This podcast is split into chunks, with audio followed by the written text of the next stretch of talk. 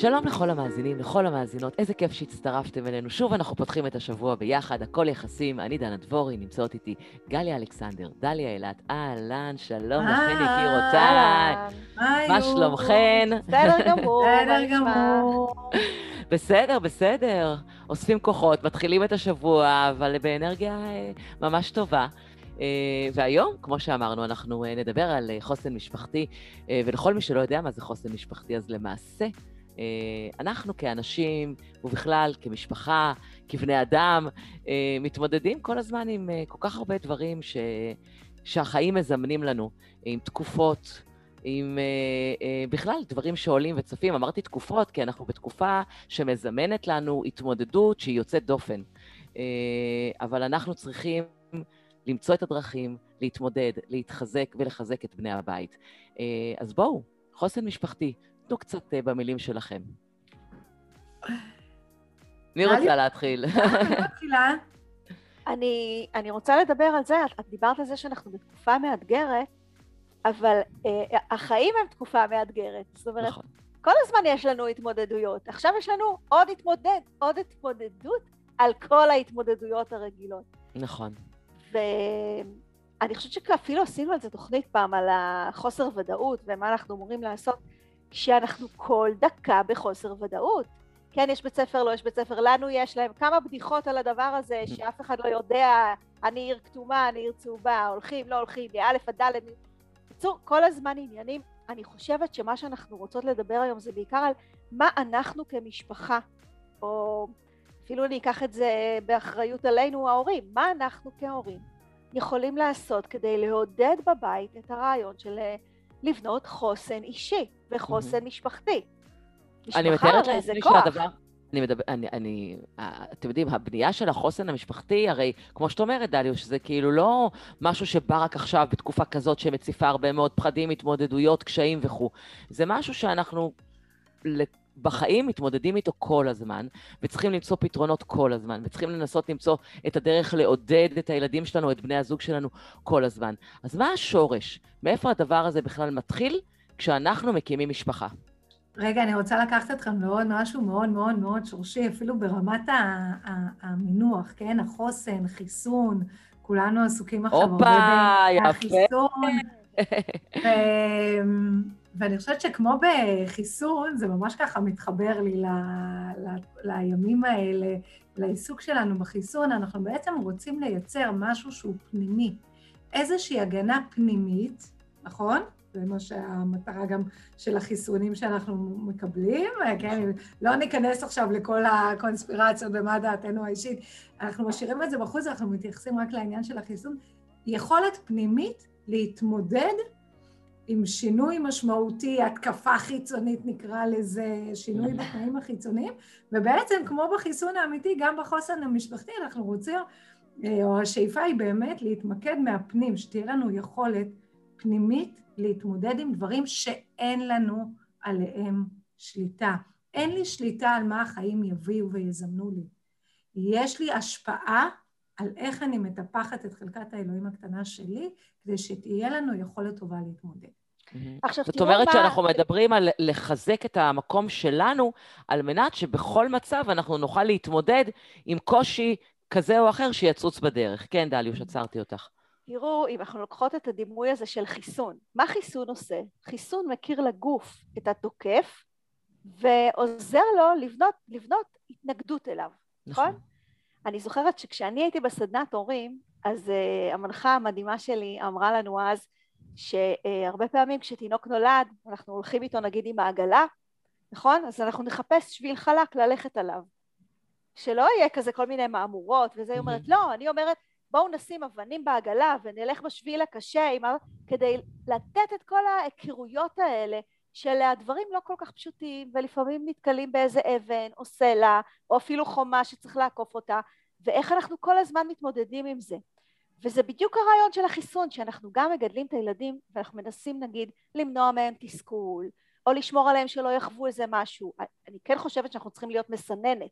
כן יש דברים שאני כן אאפשר שיקרו ויש דברים שממש ממש לא.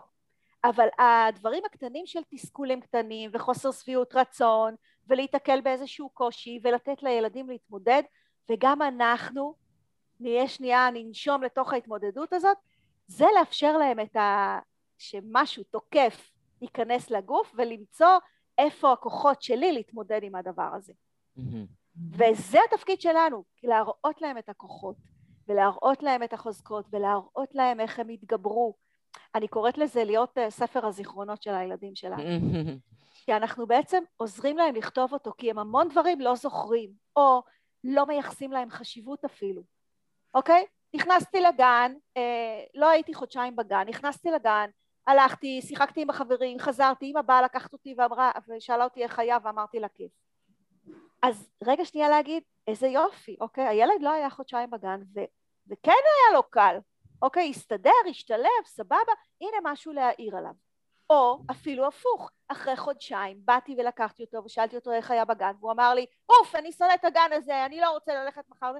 אני אומר, אוקיי, קודם כל איזה יופי שאתה משתף אותי, אוקיי, ומה שאתה מרגיש. כל הזמן להוציא, מתוך כל סיטואציה אני יכולה לשקף עליה כוחות. כן, גם אם זה לא נראה, כי לפעמים אם אני כאימא באה לקחת את הילד שלי שהתבאס מהיום הראשון בגן, ורואה אותו בוכה ועצוב וזה, אז אני מתבאסת איתו. אוקיי, זה מבאס אותי, אומרת, אוף, עכשיו הוא ברגרסיה, עכשיו... ואני אומרת, שנייה, רגע, הנה, באתי, לקחתי אותו והוא בוכה לי, איזה כיף שיש לו אותי, hmm. שיכול להוציא את זה. אני, אני קודם כל אה, מאוד מסכימה עם מה שאת אומרת, ועם זו, אני מנסה להבין, תראי, גם אנחנו, האימהות או האבות, האנשים הבוגרים במשפחה שאמורים להוביל איזושהי דרך ולהראות לילדים שלנו איך להתמודד, לא תמיד יודעים איך להתמודד. זאת אומרת, גם אנחנו חווים את הקושי הזה, גם אנחנו בחוסר ודאות, ובעצם יש איזושהי ציפייה, כאילו מההגדרות של מי שאנחנו בתוך המשפחה, שאנחנו נדע להוביל, ושאנחנו תמיד נהיה החזקים, ושנוכל להכיל, ושנוכל לתת ולעודד וכו'. אבל זה לא פשוט. איפה, נכון. איך אנחנו מחזקים את עצמנו כדי שאנחנו נוכל לחזק בעצם את בני המשפחה האחרים? אני, אני אגיד לך איפה אני חושבת שזה מתחיל, ואני חושבת שהיום סביב העניין הזה של חוסן, אנחנו ממש נוגעות בשורש התפקיד ההורי. נכון, דליוש? זה כזה ממש, אה, זה ה basic של ה basic, זה, זה מה אתה... בו, אה, אה, עם איזה עמדות פנימיות, בהמשך דיברנו על, בתוכניות הקודמות, על החזון ההורי, זה מאוד מתחבר לי. ואני חושבת שהשאלה היא, מה אתה מגדיר לך כמטרה? האם אני כהורה, המטרה שלי, שלילד שלי יהיה טוב, שהוא ירגיש טוב, שהוא יחווה רגשות טובים, שהוא לא, לא יפגוש את הצדדים הרעים של העולם ואת הכואב ואת הכאבים שבעולם, או האם אני שמה לי כהורה מטרה, ואני אומרת, זה לא שאני צריכה להיות כל יכול, אני רק צריכה ללמד את עצמי ולהבין, פה אנחנו משתמשים לא רק באינטואיציה ההורית, האינטואיציה ההורית תיקח אותנו ללהגן ולשמור, למשהו מאוד חייתי. נכון. כן, ששומר על נכון. הגורים. ופה אנחנו צריכים נכון. להשתמש בידע ובמודעות שלנו כדי להגיד, רגע, המטרה שלי היא ללוות את הילד שלי במפגש שלו עם התסכולים והכאבים של החיים, ויהיו כאלה. וזה לא מפגש רע בהכרח, זה מפגש טוב אם אני חושפת, אפרופו חיסונים, הנה אנחנו חוזרות לזה עוד פעם, אני תמיד אומרת להורים שאני פוגשת, החיסון הכי טוב שתיתנו לילד שלכם, חוץ מאלה בטיפת חלב, זה ההתמודדות עם תסכול. זה להבין שאנחנו לא מפחדים מהתסכול. שתסכול הוא חלק מההתפתחות שלנו, ואני לא שמה... אבל אנחנו כן מפחדים מהתסכול. אז השאלה למה, אם אני מבינה, תראי, גם... אנחנו כן. את צודקת, דנה, את מראה, את, את בעצם מדברת את הקול של ההורה שפוגש את זה בפעם הראשונה. נכון, נכון, okay? אוקיי? נכון. ואני נכון. יכולה להגיד לך שאני כבר מחזיקה את המודעות לזה כבר המון שנים, מעצם המקצוע והעיסוק בנושא הזה. אז אני נכון. אומרת, רגע, אם את מבינה מה צומח ברגע הזה של מפגש עם תסכול, את תגלי שאת מפחדת ממנו פחות. אז רגע, אני רוצה לענות לך, כן, אני מאוד מסכימה עם מה שאת אומרת, אבל החוויה שלנו היא באמת הפחד הזה, הפחד מ- מלגעת בדברים ש- שאנחנו אנחנו מבינים בדיעבד, ובכל פעם אני אומרת לעצמי, איזה כיף שנתתי לה להתמודד עם זה, או איזה כיף ששמתי את הגבול, או איזה כיף שנתתי לה מראה. בדיעבד. אני יודעת את זה. אני יודעת כמה זה משמעותי, אבל כמו שאת אומרת, בחייתיות שלי, הרצון הזה להגן ולגונן הרבה פעמים מונע מאיתנו לחסן, ואני חושבת שההשוואה לחיסון היא מצוינת, לחסן את הילדים שלנו. אז נלך עוד הפעם לשורש, ואני אשאל שוב פעם את אותה שאלה, ודרך אגב, לא בהכרח יש תשובות לדבר הזה. איך אנחנו מצליחים להבין, אנחנו כהורים, שאנחנו חייבים להיות במקום הזה שמאמת את הילדים שלנו עם ההתמודדות, כדי שהם יוכלו לצאת לעולם ולהתמודד באמת, כדי שזה יהיה החיסון, כדי שפה הנפש שלהם תלמד בקטן ובמקום מכיל, אוהב ומחבק, איך להתמודד עם קושי יותר גדול שיקרה בחוץ, כשבחוץ יש הרבה יותר טורפים. אני... אני מקשה, אה, אבל כי לא, זה לא, שאלות תקשיב, ש... אבל זה כל היופי, דנו, כן. שאנחנו כן. כאילו... בטח, ברור. נתבחבש בזה קצת, ברור. זה, זה אחלה. כן. טוב, אה, ביי. לא, דנה. תחזרי, לא, דנה. כן. אני, אני רוצה להגיד שני דברים. אחד, אם דיברת קודם על הכוחות שלנו כהורים, ואני דיברתי על uh, ספר הזיכרונות של הילדים, אז אמרה לי אימא השבוע, אנחנו גם צריכים להיות קצת ספר הזיכרונות של עצמנו. וקצת ככה להיזכר בדברים שאנחנו עברנו ושאנחנו חווינו, ומה היה לנו uh, קשה ומה היה לנו קל, ואיך התמודדתי, כמו שאמרת, אני יכולה להסתכל על עצמי בדיעבד, נכון? ולראות איך התגברתי על קושי. ולהגיד איפה היה לי קשה ומה עשיתי, ואיזה כוחות גיליתי בעצמי. ואז כשאני קצת אעשה עבודת מודעות על עצמי, אני אראה שתסכולים בעצם באמת הצמיחו אותי. ואולי לא הייתי מוותרת עליהם אפילו, כי אחרת לא הייתי נהיית מי שאני. וכשאני, כמו שגליוש אמרה, כשאני אחזיק בראש את הידיעה הזאת, שהמון דברים שתסכלו אותי, יכול להיות שהייתי מוותרת עליהם, אבל אז הייתי נהיית מישהי אחרת. ולא הייתי צומחת לא, אבל דליוש, אנחנו אוהבים אותך כמו שאת. אה, תודה, ממי. כן, אני משתדלת להיות אה, אותך. אבל אה, הילדים, אני, תראי, בואי בוא ניקח עכשיו את הדבר השני. אני, אני קוראת לזה מעגל הסמכות. לא מהמקום של סמכות הורית, אלא מהמקום של מי סומך על מי, אוקיי? מי סומך על מי? אני רוצה לגדל בסופו של דבר ילד שסומך על עצמו, נכון? זאת המטרה שלי, נכון, אוקיי? נכון. לחסן אותו ככה שיגדל להיות זה שסומך על עצמו. אז איך מתחיל המעגל הזה? איך אני בעצם מייצרת איזושהי תנועה לגדל ילד שסומך על עצמו? אני מתחילה בזה שאני סומכת על עצמי שאני אוכל לשאת ולהכיל את התסכולים שלו. שאני לא אבהל מזה כי אני אספר לעצמי איך אני התמודדתי וזה היה סבבה. ושכשאני אראה אותו מתמודד עם תסכול אז אני אוכל להגיד לעצמי וואלה הילד צומח. וואלה, הילד לומד עכשיו להתמודד. הילד שלי לומד עכשיו להיכשל. הילד שלי לומד עכשיו איך הוא מתרומם. מכירות את הבדיחה הזאת? אני מתה עליה, נדמה לי שכבר. איזה? ששני אה. אבות יושבים בגן שעשועים, ואחד שואל את השני, מי זאת הילדה שלך? זאת שכל הזמן נופלת? אז השני אומר לו, לא, הילדה שלי זה זאת שכל הזמן קמה. אוקיי? מצוין. אותה ילדה. נכון, זה עניין של תפיסה. נכון. אני גם אסמוך על עצמי שאם הילדה שלי תיפול, אני גם אראה איך היא קמה, ואני גם אשקף לה איך היא קמה, גם אם זה יהיה אחרי תקופה. לא משנה, כן. זה לא צריך לקרות באותו רגע. אז קודם כל זה מתחיל מזה שאני סומכת על עצמי, ואז הילד מרגיש שיש לו על מי לסמוך. נכון? יש פה בן אדם שסומך על עצמו, אז גם אחרים סומכים עליו.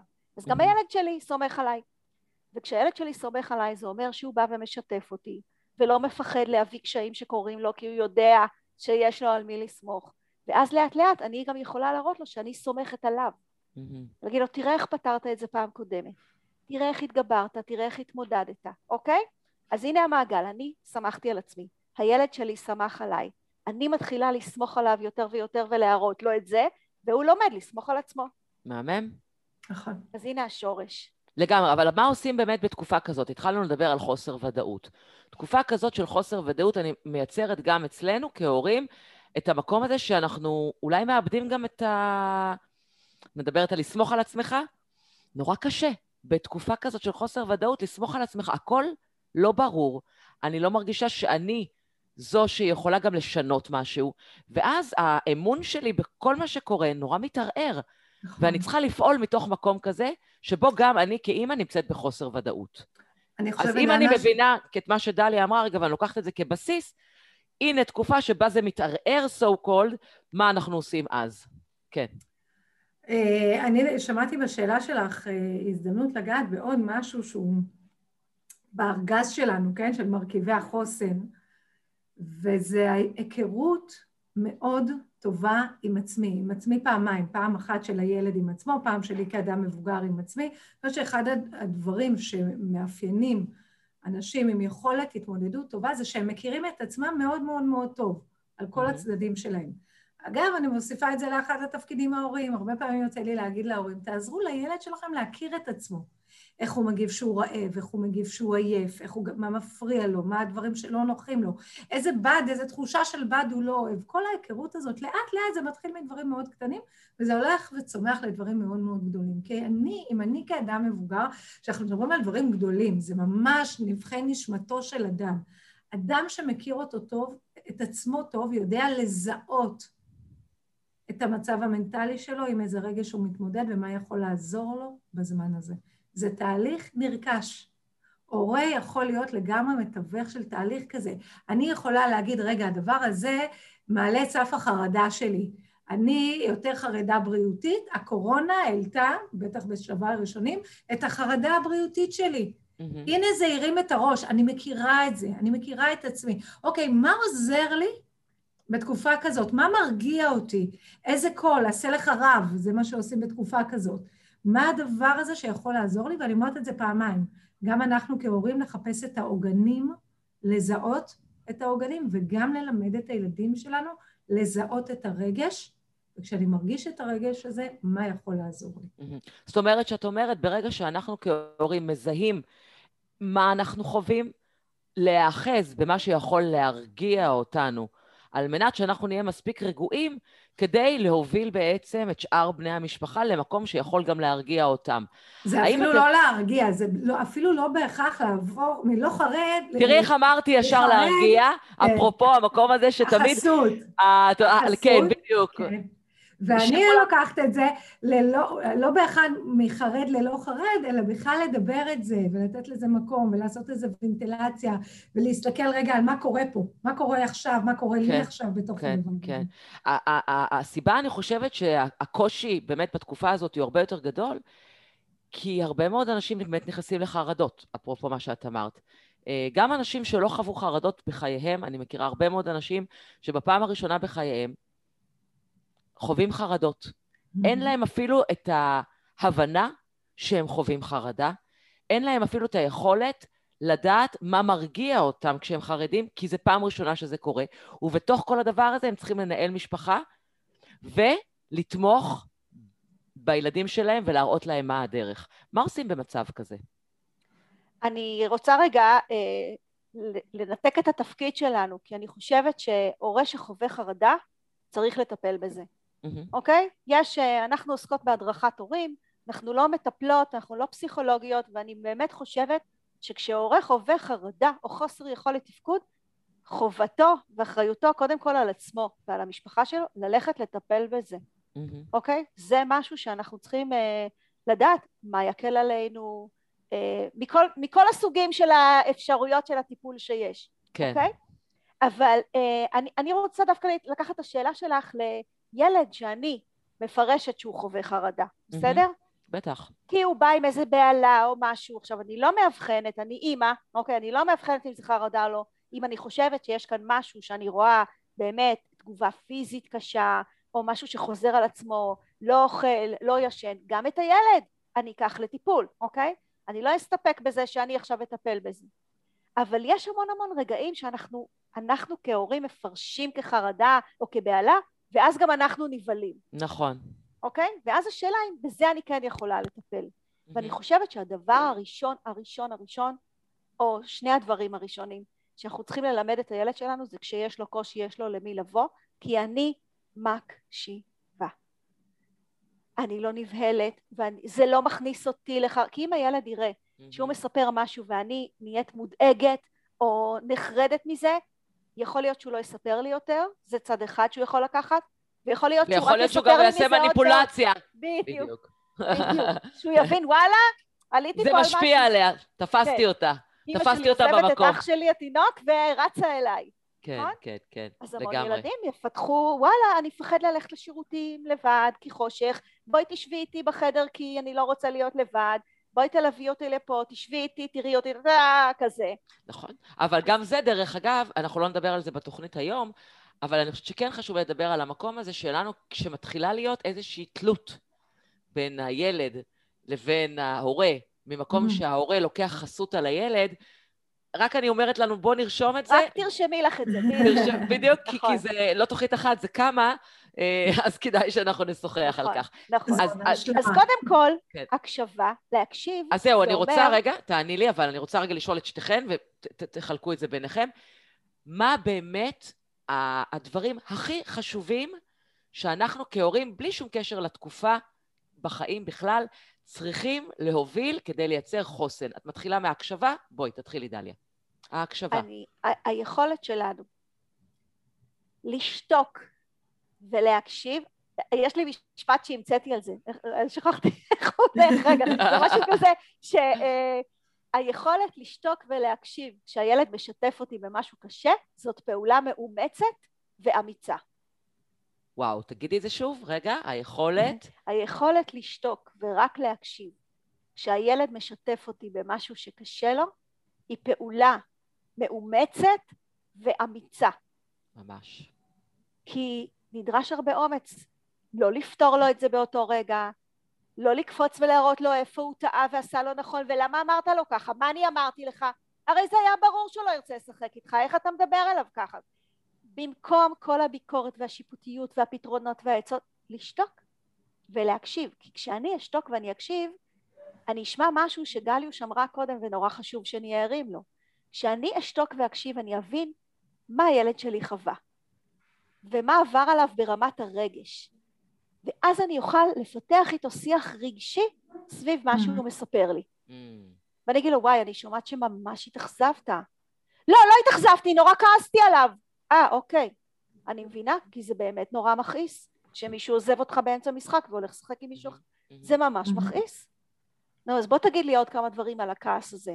מה, מה רצית לעשות באותו רגע? מה בא לך לעשות? אנחנו צריכים לעזור להם לפתח שיח רגשי, כי בסופו של דבר, אם גליה אמרה קודם שאנחנו צריכים להעלות למודעות את היכולות שלנו ואת מה קשה לנו ואת מה מתסכל אותנו, זאת הדרך, ללמד אותם מה קשה להם, איך הם התגברו, מה הם יכולים לעשות באותו רגע, ולהראות שאני לא נבלת מהכעס, מהקנאה, מהאכזבה, מהבאסה, מלא כיף לי בגן, מאף אחד לא... מכל הדברים האלה אני יושבת ומקשיבה, ואני ממש ממש עם הילד שלי באותו רגע. ככה. וואו, זה, זה ממש מעניין מה שאת אומרת. כאילו, בעצם את, את למעשה אומרת שלא משנה על מה השיח, או איפה הייתה הסיטואציה, אנחנו צריכים לכוון באמת את השיח למקום הרגשי, כדי להבין, א', מה הילד חווה, וכדי לחזק אותו במקום הרגשי מבחינת ההתמודדות שלו. נכון, נכון. וגם לעודד על זה, אותו על זה שהוא יודע להגיד מה הוא הרגיש. Mm. ולאשר לו שהוא הרגיש בסדר. הרבה פעמים אנחנו לא מאשרים, אני אומרת, מה אתה מתבאס? מה כבר קרה? נו באמת, אז לא לבטל. לך. אוקיי, כמובן. וזה המקום שמרחיק מהמודעות העצמית. כי כאילו פתאום אני אומרת, אה רגע, זה לא בסדר שהתבאסתי? אה, אה, לא, אה, מה? אני אומרת, לא, רגע, אתה מכיר את עצמך, אתה יודע מה חווית, איזה יופי שאתה יודע להגיד את זה. כן. אוקיי? נכון. כזה. אחר כך אני רוצה לפתור וללכת ולתת עצות, סבבה, אפשר לחכות עם זה רגע? לא ממש. כן, קשה, קשה. אמ, אני חושבת שזה, בהמשך לזה, אני חושבת שבעצם מה שדליה אומרת, ואני מצטרפת לזה, זה ללמוד לעשות מקום לכל קשת הרגשות, להבין שדווקא החוסן נולד מאפשור לעשות מקום גם לרגשות הקשים בחיים שלנו, בכל גיל, בכל מצב, להיות במקום הבריא, להיות, אה, לחיות חיים מלאים ומאושרים, זה לא רק לחוות רגשות טובים כל הזמן, ולחפש, לשאוף רק להרגיש את הרגשות הטובים. אני חושבת קודם כל שהתפקיד שלנו זה ללמד את הילדים שלנו את השפה הזאת, את הלשיים את הרגשות, איזה רגשות אנחנו חווים, ומצטרפת למה שדליה אמרה, שהאירוע ישתנה. אבל בסופו של דבר ארסנל הרגשות הוא אותו ארסנל. הרגשות הם אותם רגשות שילוו אותנו כל החיים הטובים והקשים. ובעצם אנחנו שם עובדים על החוסן, בלזהות את הרגש, להכיר מה זה גורם לי לעשות, איך זה גורם לי לפעול, ואיזה עוד אלטרנטיבות יש לי לפעול במצב הזה. או, וזה מביא אותי לעוד... או. אנחנו, בגדול כל משפט שמישהי אומרת, זה קסם שלי ושל דליה, כן. זה שנים ככה, כל משפט שמישהי נכון. אומרת, השנייה יכולה להמשיך אותו באופן כזה. לגמרי. הנה, ימשיך כבודו. ממש, ממש. ימשיך כבודו. זה, זה באמת נורא כיף השיח הזה, כי את כל הזמן מרגישה שאת אה, מפרה את עצמך ואת בת השיח שלך. לגמרי. מה גליה אמרה עכשיו? היא אמרה משהו נורא חשוב, למצוא עוד אלטרנטיבה. עכשיו, מה חשוב שנדע? איך מוצאים עוד אלטרנטיבה? אנחנו כולנו, כולנו, ואני לא מוציאה אף אחד מהכלל הזה, יצורים יצירתיים. נכון. אדלר ממש קרא לזה כוח, אוקיי? לאנשים יש כוח יצירתי, ואנחנו תמיד, תמיד יכולים למצוא עוד אלטרנטיבה. אנחנו תמיד יכולים למצוא עוד פרשנות לסיטואציה. אנחנו תמיד יכולים להגדיל, אם, אם נדמיין מניפה, אז אם עכשיו יש לי כזאת מניפה, אני יכולה להגדיל את זה כל הזמן. איזה יופי זה יצא נכון? כל הזמן אני יכולה להגדיל... אין, היא עפה על עצמה היום, תקשיבי. ובצדק, נכון, לגמרי. כן. הנה משהו, למשל, שחינכו אותנו בגיל צעיר שאסור לעשות. נכון. נכון, לא לעוף על עצמנו. לעוף! מה זה לא לעוף? לא, יצא יפה, לא? יצא מאוד יפה. הראיתי מניפה, לגמרי. אז אני רציתי רגע להתייחס למה שאמרת, דליה. אה, אני חושבת שהרבה פעמים אנחנו לא פנויים לשיח הזה. זאת אומרת, אנחנו מגיעים מהעבודה, אנחנו טרודים, אנחנו עמוסים, אנחנו מודאגים, כל אחד והסיפור שלו. ואז יש סיטואציה. האם אתן חושבות, אפרופו, ודיברנו על זה, כמו שאת אמרת פעם, אני הולכת רגע לשירותים ואני חושבת מה מטרת השיחה, אז האם כדי להיות במקום באמת שמסוגל להקשיב ולהכיל ולהיות סובלני למה שנאמר בשיח, האם אתן חושבות שלפעמים אפשר להשעות את השיח הזה על מנת שהוא יהיה יותר מדויק ויתרום להתמודדות ולחוסן המשפחתי או החוסן האישי של בני הבית? דיברתי השבוע בסדנת הורים על הרעיון הזה של הקשבה, ושאפשר להשהות רגע את העצות, ההתייחסות, הכל. ואז אימא אחת אמרה לי, יואו, את יודעת? אני חושבת על זה שאני תמיד, אין לי מה להגיד, כשהילד בא עם איזה קושי, אין לי מה להגיד, אני צריכה לחשוב על זה. אז אני באמת, באותנטיות שלה, היא אומרת לו, תן לי לחשוב על זה. כן. ככה. אז אני אומרת לה, איזה יופי, אוקיי? איזה יופי שאין לה מיד מה להגיד. וואו, כמה אוויר זה משאיר. לגמרי. ההשאלה הזאת חשובה. נכון, אני רק רוצה להוסיף על זה, לטובת המאזינים והצופים שלנו, שהכוונה היא לא לנפנץ וזה, להגיד לו, עזוב, עזוב אותי. לא, לא, לא, ממש לא, ממש לא. חשוב שהורה יהיה תגובתי, כלומר, במובן הזה של מגיב לילד ומידתי. אני כן. חושבת שזה הקסם, המידתיות. כן. לא עכשיו נכנסת למונולוגים ופותרת לך את הבעיות ומנתחת את האירוע ועושה ועדת חקירה, אבל שלא, אה, אה, גם לא להיות במקום אדיש, כלומר, יש לנו גם חשש מאדישות. לפעמים אנחנו נלחצים, הרבה פעמים המנגנון הגנה שלנו, זה להגיד לו, עזוב, עזוב אותי, אה, איזה משהו כזה של, משהו אדיש ומנפנף, וזה לא, אז אני יכולה להגיד, בדיוק כמו שדליה אמרה, להגיד, אני שומעת את זה, אתה יודע, אני צריכה לחשוב רגע מה הדבר, כן. מה הייתי רוצה. כן, להגיד. לפעמים גם אני יכולה להגיד על תגובות שנגיד אני יכולה להגיע הביתה ישר מהעבודה, אני קולטת שהבת שלי נסערת, היא באה אליי, את יודעת, אני עוד עם התיקים עליי, והיא אומרת לי, אמא, קרה לי ככה וככה, אז אני מחבקת אותה. אומרת לה, ממי, אני לא רוצה סתם להגיב, אני רוצה באמת להקשיב לך. בואי, תני לי נכון. להוריד את הבגדים, נכון. תני לי רגע לשים משהו נוח. עשר דקות, רבע שעה, נשב בסלון בנחת ואני אקשיב לך. זה מה שאני עושה כדי באמת להיות במקום, וזה לא לנפנף בכלל, להפך. אני הרבה פעמים אומרת להם, לא בא לי סתם להגיד כן או לא בשביל לעשות וי, אני רוצה באמת להקשיב, ובאמת להיות איתך בשיח הזה. וזה להפך, אני חושבת שזה נותן להם אפילו, קודם כל הרבע שעה הזאת גם לה נותנת רגע לחשוב על הדברים, עוד פעם. וזה נותן לי להגיע טיפה יותר מוכנה לשיחה ורגע להבין כאילו מה היה שמה. כי, כי בתגובה האינטואיטיבית לפעמים באמת אנחנו עושים דברים. מה זה מזכיר לי? שאתם קצת רחוקות מזה, אני עוד עדיין, למרות שזה גם עם בתי ספר שאני חושבת על זה, אתם מכירות את השלב הזה בשנה ששולחים שיבוצים, ואז מחלקת גני הילדים היא יומיים, בדיוק אז היא יוצאת לחופש. Mm-hmm. אוקיי? עכשיו, מה קורה? זה תמיד ככה, איך שמקבלים את ההודעות, המחלקה נסגרת לשבוע, ואחרי שבוע אתם יכולים לבקש העברות, בקשות. הם יודעים שיש משהו בלהשעות רגע. נכון. שברגע הראשון ההורה היסטרי והילד לא עם החבר הכי טוב שלו, ומה נעשה, ונהפוך את העולם ונפעיל את כל הקשרים והפרוטקציות, ופתאום עובר זמן, וכל העוצמות שלנו משתנות, ודברים פתאום נראים אחרי זה, ועכשיו בואו נראה מי החזיק את זה שבוע שיבוא לבקש אה, העברה. זה תמיד ככה, וזה איזה נכון. פטנט כזה. יש לי חברה שיש לה משפט נורא יפה על הדבר הזה שאמרת, גליוש. היא אומרת, אה, ההיסטריה של היום זה ההיסטוריה של מחר.